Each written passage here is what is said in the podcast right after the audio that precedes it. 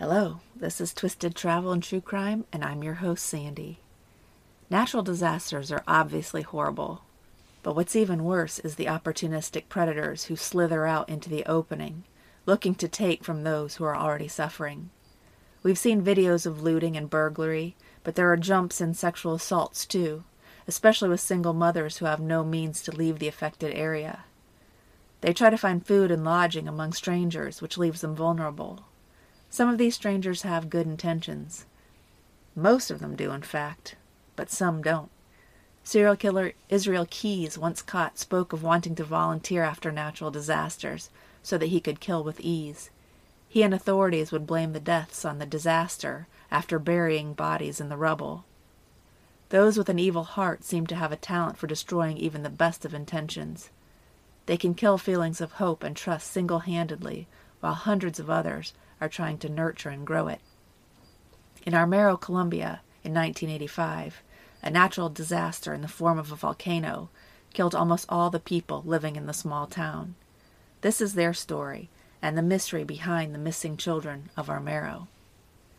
Nevado del Ruiz is a large volcano similar to Washington's Mount St. Helens. The volcano sits 5,000 meters above sea level, and the top of it is covered in glaciers and snow. In fact, Nevado means snow capped in Spanish. All that snow and ice played heavily into a horrible tragedy that potentially could have been avoided. In recorded history, this volcano had two prior notable eruptions. One in 1595. This eruption killed 636 people, and 250 years later, in 1945, a second eruption killed over a thousand people. Many of life's lessons are learned from life's worst times and worst mistakes. After these disasters, many people left, but others simply couldn't afford to leave or were afraid to leave loved ones and what was left of their homes. They stayed, started over, and hoped for the best. A hundred and sixty years, and several generations would grow old before the volcano would remind them once again of the frailty of humans versus a natural disaster. In early 1985, the volcano began stirring. The early activity was marked by earthquakes and visible vents or openings in the earth where gases are released. Geothermal researchers visited the summit in January, and emergency planning began. They noticed a new pit in the bottom of the crater. A committee formed with the support of local government to monitor the volcano. Ironically, a month later, the region's only seismograph, the instrument that measures vibrations caused by earthquakes or volcanoes, broke. A month after that, three geologists and a seismologist visited the area at the request of the Colombian Civil Defense Agency. They all agreed that the activity at the volcano was typical for the prediction of a large eruption. Colombia requested several seismographs and other necessary equipment to monitor the volcano. One of the chief geologists from the United States Geological Survey team wrote in a note to the United Nations Disaster Relief Organization that the opportunity for an eruption was clear, and it was unfortunate that we, meaning the USGS team, could spare no one from Hawaii or Cascades observatories. This person said, if the volcano is to blow, let us hope that both we and the Colombians are prepared. I can assure you they were not. On September 11, 1985, the volcano blew gas and steam for seven hours, but no magma or lava erupted. This visible event finally caught the attention of the government, who began to develop a response plan. They drafted a volcanic hazard map. If the volcano erupted, the predicted blast would melt the glacier, causing water to pour down the mountain. Certain areas were in danger from a lahar. I had no idea what that meant, so for those of you who are also lacking that knowledge, a lahar is a term used to describe a flowing mixture of water and volcanic debris. It happens when heat escapes from a volcano and melts the ice and glaciers at a very fast rate. The lahars are very destructive and they can flow quickly and deeply, destroying any structure in their path primarily by undermining their foundations. Some lahars will leave a frail, ramshackle hut standing but bury it in mud, which then hardens to a near concrete hardness. The geography of the mountain showed one valley, and this valley was fed by two rivers. The water would pick up mud and rocks and thunder down both of the rivers. Then they would meet, doubling their power. If you followed the path of the river, you would come to a town containing 30,000 people. This town was Armero. It was a farming community, once called the White City for the blanket of cotton farms that surrounded its bustling commercial center. Today, the blanket covering Armero is made of volcanic mud that buried thousands of Armero's residents. It's now a cemetery holding the graves of thousands of people, pets, and livestock. The town was never rebuilt and remains a ghost town. The unnatural landscape is haunting to look at. Lower stories of buildings are buried under the ground with upper levels and roofs protruding from the earth. However, in 1985, November, it was a peaceful place. The people here lived quiet lives, far away from guerrilla warfare that plagued the rest of Colombia at the time. Residents are now being told by scientists that they faced destruction from a volcano that was located over 40 miles away. Most of the villagers didn't believe anything was going to happen. The volcanoes hadn't made a peep for more than a hundred years. Why would it happen now? The authorities and scientists did share some practical points. They were aware that many volcanoes are active for years without erupting. They admitted that a plan to evacuate Armero would be a crippling expense. It would entail uprooting people from their homes. It could and would all be done if it was necessary. But everybody needed a date. They needed to know when would it happen? Next week, next month, next year? And the scientists couldn't tell them. It wasn't within their scope of capabilities. Thousands of people were depending on the scientists, who really couldn't do anything but guess. Unfortunately, they ran out of time on November 13, 1985. That day was dark and raining. There was a fairly strong and large storm system passing by. Even so, locals noticed that small amounts of ash had fallen earlier in the day, but this wasn't necessarily new to locals. That night, the people of Armero tried to sleep through the thunder and lightning from the storm, which is why many of them completely missed the fact that the volcano had erupted. Around 9 p.m., right at bedtime, some of them began to hear noises from the volcano. They looked towards the mountain. It was overcast, but they could see flashes of what could have been lightning, but it looked a little bit different. There were sounds to accompany the light, but they were muffled and sounded far away. What the villagers didn't know was that what they were listening to from 40 miles away was a huge blast of hot volcanic gas that quickly began melting the glacier. The river of mud was already on its way down the valley. A local described the sound.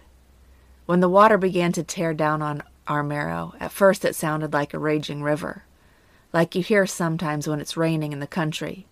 But sometimes it sounded like a gas can when you open it, or a pressure cooker hissing. The volcanic deluge reached the city at 11 o'clock that night, and in less than an hour, a peaceful, prosperous community disappeared. Armero before the mudslide contained mostly one and two story houses with small front yards, there was a plaza and a central park. Martha Lucia birthed her first son in Armero in 1980. She named him Sergio Melandro Lopez. Her relationship with Sergio's father ended, but she met another man named Dario and they moved in together. At the time of the mudslide in 1985, Sergio was five years old. At this point, the volcano had been active for more than a year, Media had been releasing reports about what was going on, but like many other residents of Armero, Martha Lucia and her family had no idea what could happen to them. On November 13th, she drove an hour away for some medical testing. The testing confirmed what she had already suspected. She was three months pregnant. When she got back to Armero, it was nearing 7 p.m. She left her car about a block from her house in a parking spot she rented, and she began walking to her house. As she was walking, she felt something land in her eyes. She believed it was dust, because it had been a hot summer and there was a lot of dust in the air, but when she got home and turned on the radio, she heard that it was ash falling from the volcano. The wind was carrying it towards Armero, and the local news recommended that locals cover up their water tanks. If the output of ash increased, they should wear masks to protect themselves. Other than that, they should stay inside. Martha wasn't worried. She proceeded with her family's normal evening bedtime routine, which was that the family would take a bath before bed. As she bathed Sergio, he talked about how he wanted a baby brother, and that's what he was going to ask baby Jesus for for Christmas. Martha hadn't totally adjusted to the idea of having another child, so she never told Sergio that she was pregnant. She tucked him into his bed, and after saying his prayers, he asked her about the thunder and lightning and why the sky was lighting up and what were those strange noises. She realized he was frightened, and as he hugged his doll, named Pluto, close to his chest, she explained the sounds to him. He, in turn, explained them to his doll, saying the sounds were nothing. You don't need to be afraid. Then he hugged the doll and fell asleep. Martha began preparing herself for bed, but took a moment to watch TV. She caught a snippet of news saying that an eruption was taking place at the volcano. She remembered praying for all the people living nearest the volcano. She prayed for God to protect them and for nothing bad to happen to them. Shortly after 10 p.m., she fell asleep. She felt like she'd barely closed her eyes when her husband woke her up and began getting dressed. She asked where he was going, and he said that he was going to go to the fire station to see if he could help out, just in case there was a flood. Martha said, I want to go with you and I want to hear what they tell you. So she threw on clothes and followed him. As they walked outside, they realized something was falling from the sky, but it wasn't rain, it was heavier, more like sand or heavy ash. She went back into the house and into Sergio's room. She thought again about taking him with them. She hated to wake him up, knowing it would be a struggle to get him to go back to sleep. She didn't think they'd be gone for long, and they had a live in nanny, so she made the decision that most of us as parents would make. She left her sleeping son at home, safely tucked into his bed and in the care of Rubiella, the nanny. Martha and Dario took the car the three short blocks to the fire station. When they arrived, everything seemed calm and quiet. The lights were off and no one came out to talk to them. They decided to turn the car around and head home. Maybe they were worrying over nothing.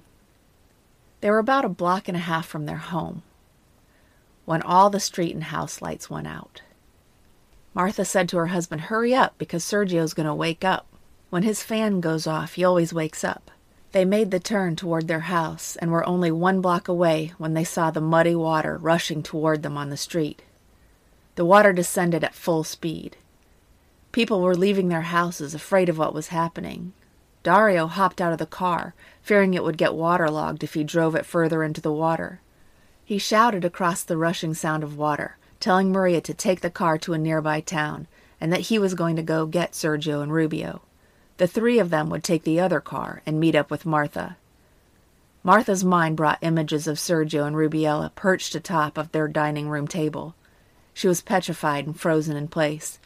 She heard the shouts of people telling her to move and start the car and go, but she couldn't process the shouts.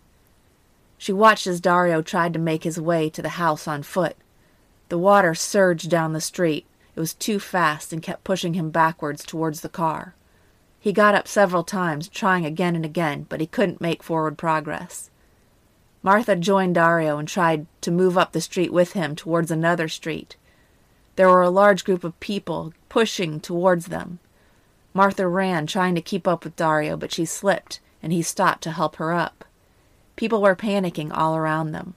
The crowd bore down on the couple, stepping on Martha as she lay on the ground. With Dario's help, she was finally able to get up, but the water was rising quickly and would soon lift them off their feet. They pushed toward a nearby tree and clung to it. The pressure of the water pushed hard against them, and as the water rose and fell, it lifted and lowered them, sandpapering them against the tree.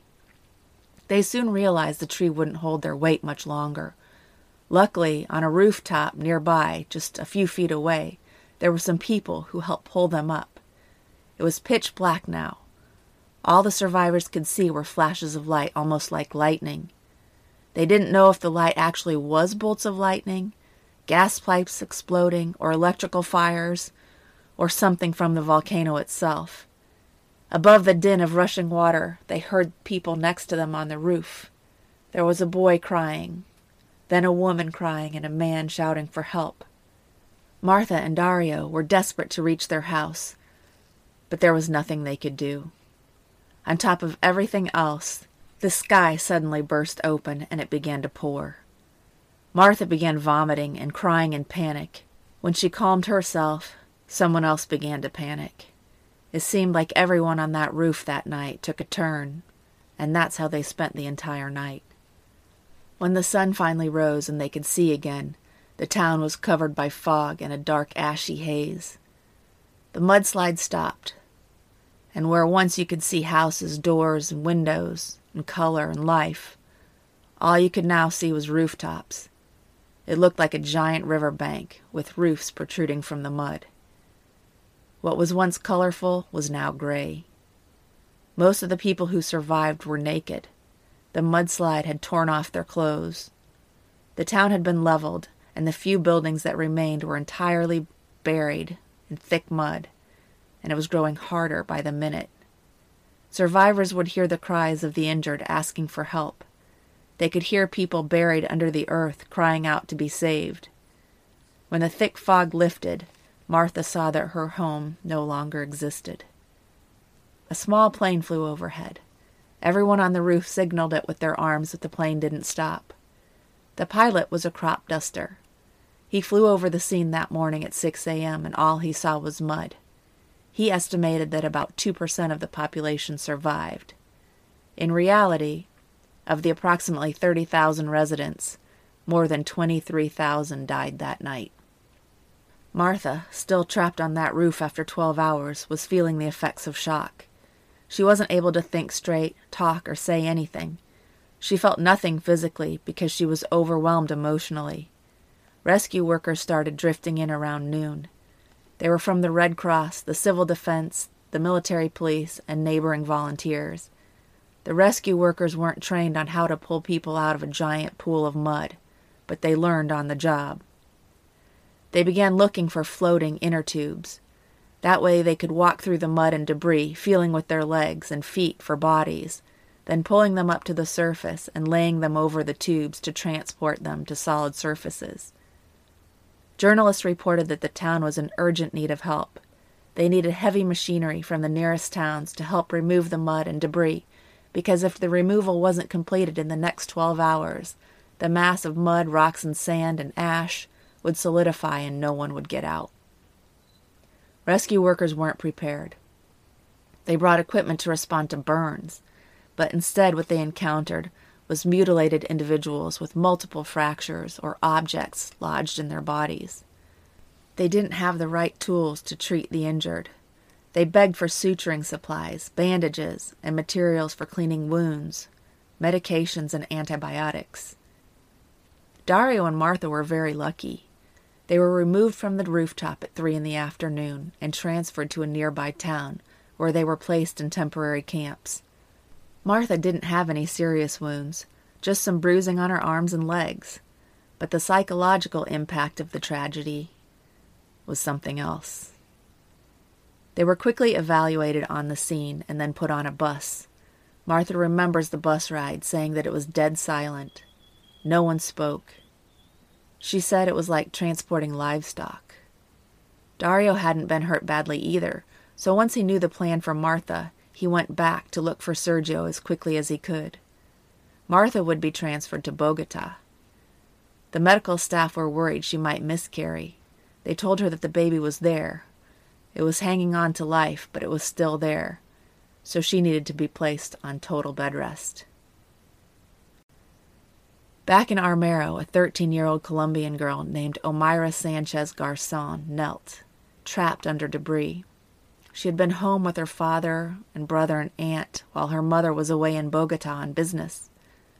They were awoken when the volcanic mud flow hit their house, but Omaira became immediately trapped under the debris. She had been home with her father and brother and aunt while her mother was away in Bogota on business. That night they were awoken when the volcanic mud flow hit their house. Omaira became immediately trapped under debris.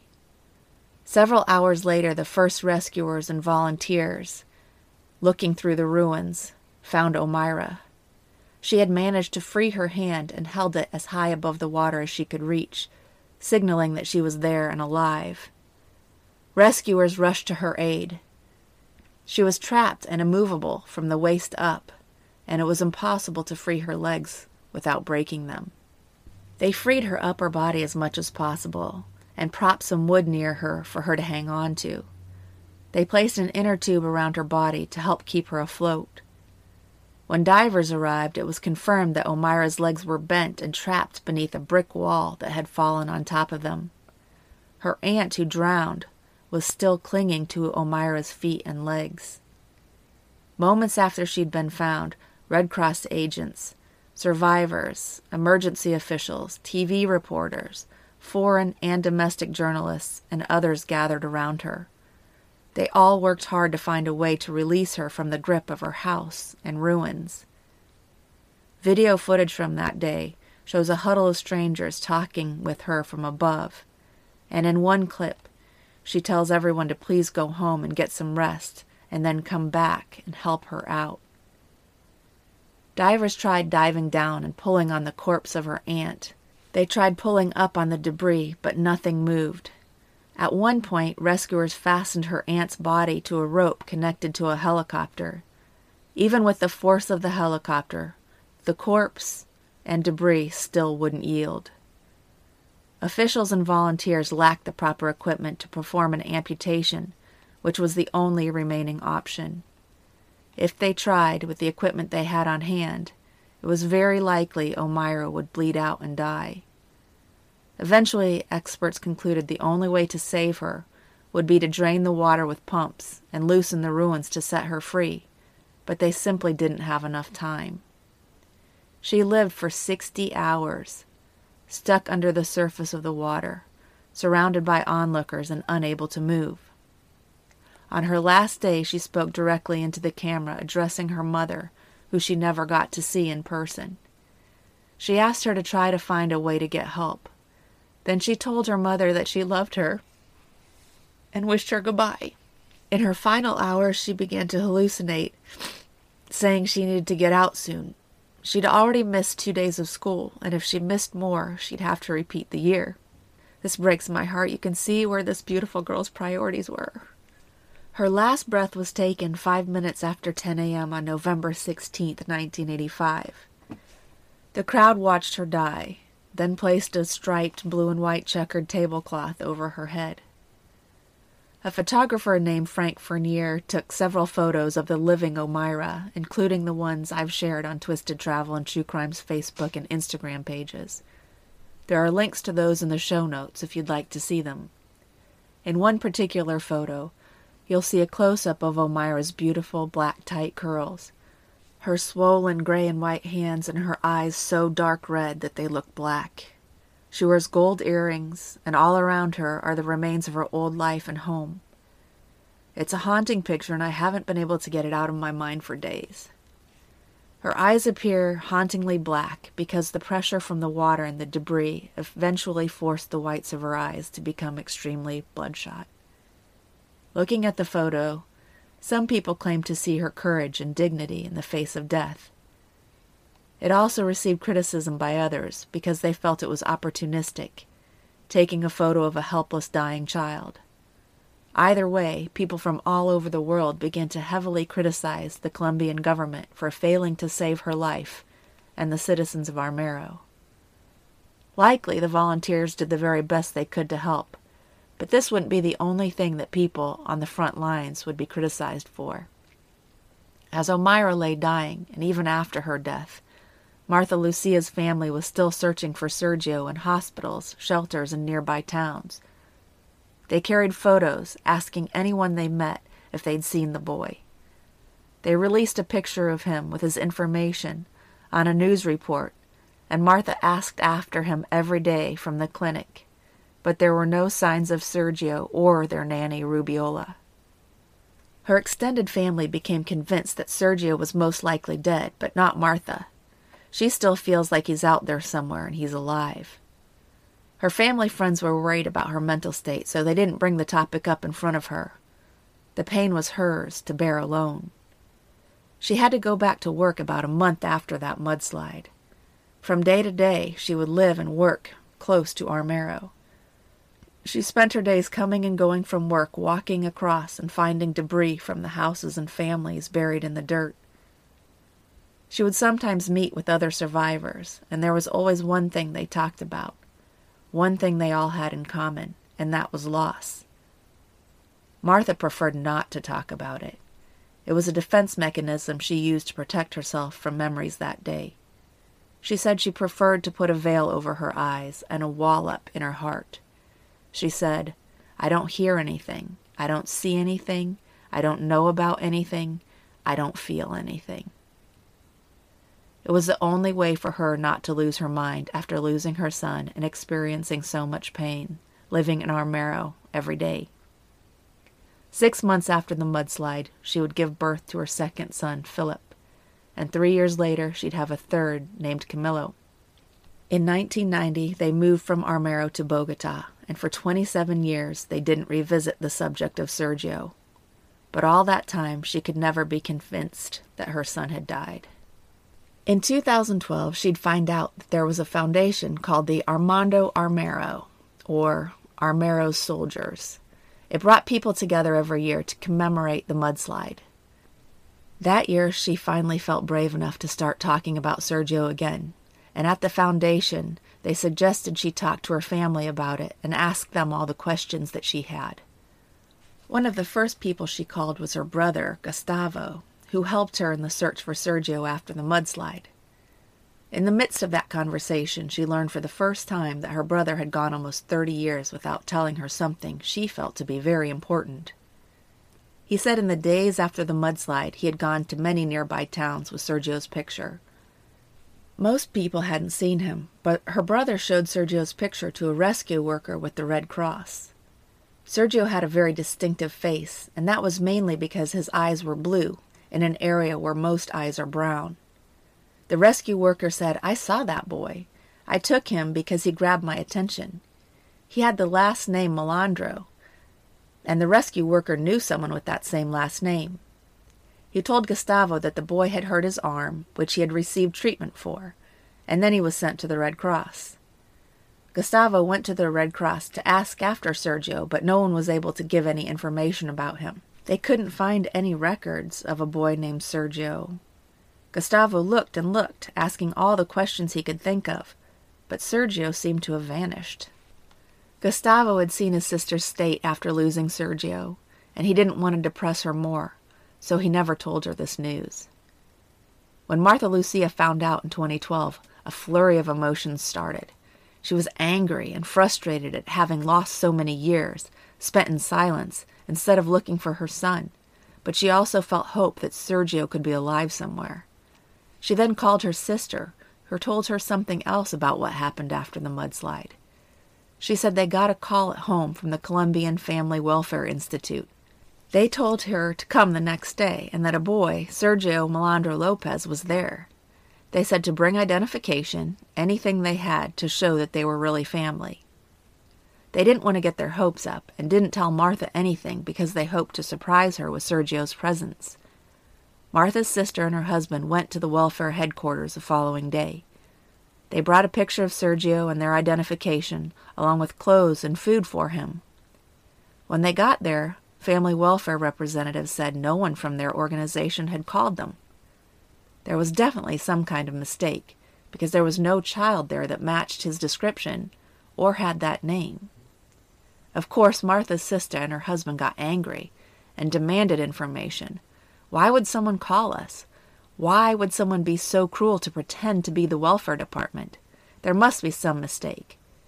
They begged to be let in to see if they recognized Sergio among the children, but they weren't allowed access. After several hours, they left. They called all the other family welfare offices, but the story remained the same. There must have been a mistake, they didn't make the call, and so forth. Martha's sister and her husband were glad they never told Martha Lucia about that call. They didn't want to risk her losing the baby, and they didn't want to tell her anything else unless they were a hundred percent sure of it. When Martha heard this, she couldn't believe it. She told the story over and over to friends, and eventually she spoke to Yolanda, a lifelong friend of hers. Surprisingly enough, Yolanda had something to tell her, too. A mutual friend of theirs, named Luce Angela, went to New Orleans six months after the mudslide. She walked into a Bennington store. One of the sales representatives heard her speaking Spanish and asked her where she was from. She said she was from Colombia, and when she did, the man became excited. He explained that his brother had just adopted a boy from the Armero tragedy, and that his new nephew was from there too. Luce took out a photo of Sergio from her wallet and showed the picture to the man. According to Luce, she tried to ask the salesperson for some explanation as to how his brother could have adopted a child from Armero so soon after the disaster. At this point, the salesman became evasive. Luce found it distressing that so quickly after the mudslide, children would be adopted out to strangers in other countries. When Martha called Luce to find out more information, Luce confirmed the story. She was a lawyer now. She said she'd help Martha with whatever she could. Martha found out over the next several months that Sergio wasn't the only child who disappeared. There were many, many more. A man named Francisco Gonzalez created the Armando Armero Foundation. His hope was to have a historical record of the event but over time he kept receiving stories of missing children. He would soon hear almost 300 cases like Sergio's 300 children that apparently survived but never saw their parents again. One example was a woman who said her little sister made it out of the tragedy alive. She found shelter at a farm where there was a man called the Mute. This journalist, Francisco Gonzalez, knew the area well, so he went to the farm and confirmed the story. He showed the owners a picture of the little girl. The people at the ranch said they gave her some clothes, food, and water, and handed her off to an aid worker. Francisco thought the best thing he could do was make it known that these children weren't among the dead. He began posting stories in public places, online, and places like town squares. They posted pictures of the missing children, hoping that maybe someone would recognize them. Francisco also asked the Colombian Welfare Institute for any files or information they had on these families. He was told there was a red book that held the records of the children's stories. He asked the welfare office to send him that book or to publish it publicly or just tell him where it was so he could go find it. But the welfare office went silent. It would be three years before he would finally see it in 2015. During those three years, he was busy making his own book, which he called the White Book. He gathered the stories of the missing children. And when he was finally able to compare the two books, he realized there was an inconsistency. The welfare office originally said there were 250 registered cases, but in the book, there were only 179. In three years, Francisco's White Book contained nearly 300 missing children. By analyzing the two books and looking at videos, it seemed to Francisco that many of the children who arrived at the welfare office were not registered and were instead quickly put up for adoption. They were supposed to go to Colombian families, but Francisco found many children were given to families in other countries. He felt the welfare office wasn't reliable, that they were inefficient, and that perhaps they were hiding something. He tried for two years to get clarity from them, but they refused to answer his calls, so he set out to find answers from somewhere else. He ended up speaking with a woman named Teresa Sabogal. She was an attorney who worked with the Family Welfare Office from 1980 to 1997. She said that she made a large portion of the Red Book. She said in Armero, rescue work started the day after the accident, and Teresa remembers her director ordered officials from five departments to the area. Social workers, family advocates, and people who do administrative and technical support were all there and ready to help. They flew over the region looking for children who survived the tragedy, rescuing them and bringing them to hospitals all over Colombia. Many children arrived alone, once treated, the family welfare director asked for all hospital directors to return the children to a regional office in the capital. From there, they were supposed to be placed in different centers belonging to the welfare institution. Once at the institution, they were supposedly registered, sheltered, and prepared to be returned to their relatives if they were found. There were no protocols, so staff had to wing it. With all that improvisation, things happened that weren't great. For example, Francisco shares a story from an, a girl who had been eight years old at the time.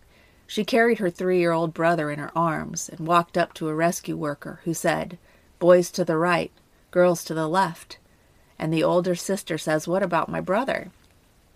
They separated the two, and she watched as her brother was lifted into a helicopter and then never seen again. Teresa, the lawyer, denies this type of thing happening, but the stories kept coming. She wanted it to be known that there were no cell phones back then. There were no funds for cameras or video recording equipment, and there were no digital archives. Everything was written down, and as far as she knew, the Red Book was the only place they recorded the cases. But over time, it's hard to keep paper in good condition. The book was over 30 years old. It had passed through many hands, and many photos had fallen out. Journalists have reported that out of nearly 2,000 children rescued, only about one quarter, or 500 of them, were returned to surviving families. The rest had their faces placed in the media, as welfare offices tried to find more distant relatives to claim the children. Even with these factors, Teresa claimed very few children surviving Armero were left with the welfare office. She believed there were only about 10, and those, that small number, were the only ones put up for adoption. She claimed it wasn't true that planes came to Colombia to take children. It wasn't true that children were stolen. And it wasn't true that there were massive numbers of illegal adoptions. But she also recognizes the possibility that someone could have ended up with a child that wasn't theirs. She said it's possible, but there's no proof, no evidence, and no account for such a thing. Journalist Francisco disagrees. He says he has close to 25 cases of adopted children who are in the United States, Belgium, the Netherlands, Spain, Argentina, Chile, Ecuador, and Peru. He doesn't agree that there were a few mistakes here and there. He thinks that someone with bad intentions took these children and gave them to possibly well intentioned families who had money and were willing to pay to adopt a child. It's possible the adopting families may not have known where the money was going or that there may have been criminal involvement. A few years earlier, in 1981, authorities in Colombia uncovered a multi million dollar international ring in which hundreds of children were kidnapped or bought from their parents and sold using false birth certificates and adoption papers to childless couples in the United States and Europe. This network was said to have included three juvenile court judges, six notaries, two nurses in maternity clinics, and officials of the government's Family Welfare Agency. These children were sold to couples from Spain, Italy, France, the Netherlands, Sweden, and the U.S. There's certainly a possibility that this could have happened to some of those missing children.